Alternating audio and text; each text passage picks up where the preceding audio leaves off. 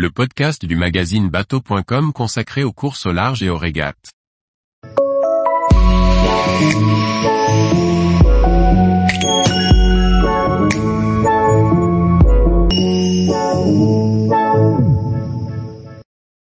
Rolex Fastnet, SVR Lazartigue et le duo Gabar-Laperche battent le record de l'épreuve.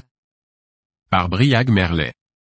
L'ultime SVR Lazartigue s'adjuge la victoire sur la Rolex Fastnet, et en profite pour battre le record de la célèbre course au large.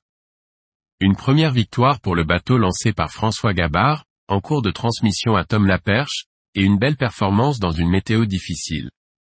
Débuté samedi 22 juillet 2023 à 14h, heure française, la course du Fastnet aura été bouclée avant la fin du week-end par les trimarans ultimes, avec la victoire à Cherbourg de l'équipage de François Gabard et Tom Laperche, arrivé à 21h38 minutes.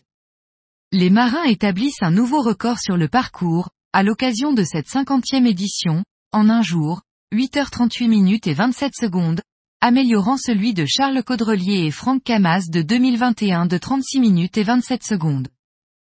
La flotte des trimarans géants de 32 mètres était limitée au départ de l'épreuve à Cowes.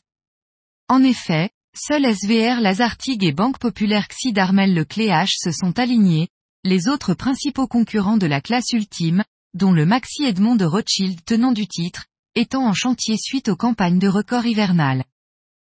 Alors que l'automne 2023 et l'hiver 2024 seront marqués par deux épreuves clés, la Transat Jacques Vabre en double et la première édition de l'Arkea Ultimate Challenge, premier tour du monde en course en multicoque, SVR Lazartigue profite de la Rolex Fastnet pour s'offrir une première victoire depuis sa mise à l'eau en 2021. Tom Laperche, qui sera à la barre en solitaire, sait qu'il peut compter sur un bateau fiable, après avoir affronté des conditions de mer et de vent, auprès, difficiles avec plus de 40 nœuds, comme la Manche sait les offrir. Il gonfle également son capital confiance, bien que la concurrence avec Armel le Cléache soit restée constante et que l'absence de Ritana, qui a tout raflé ces dernières années, nuance les résultats. Tous les jours, retrouvez l'actualité nautique sur le site bateau.com. Et n'oubliez pas de laisser 5 étoiles sur votre logiciel de podcast.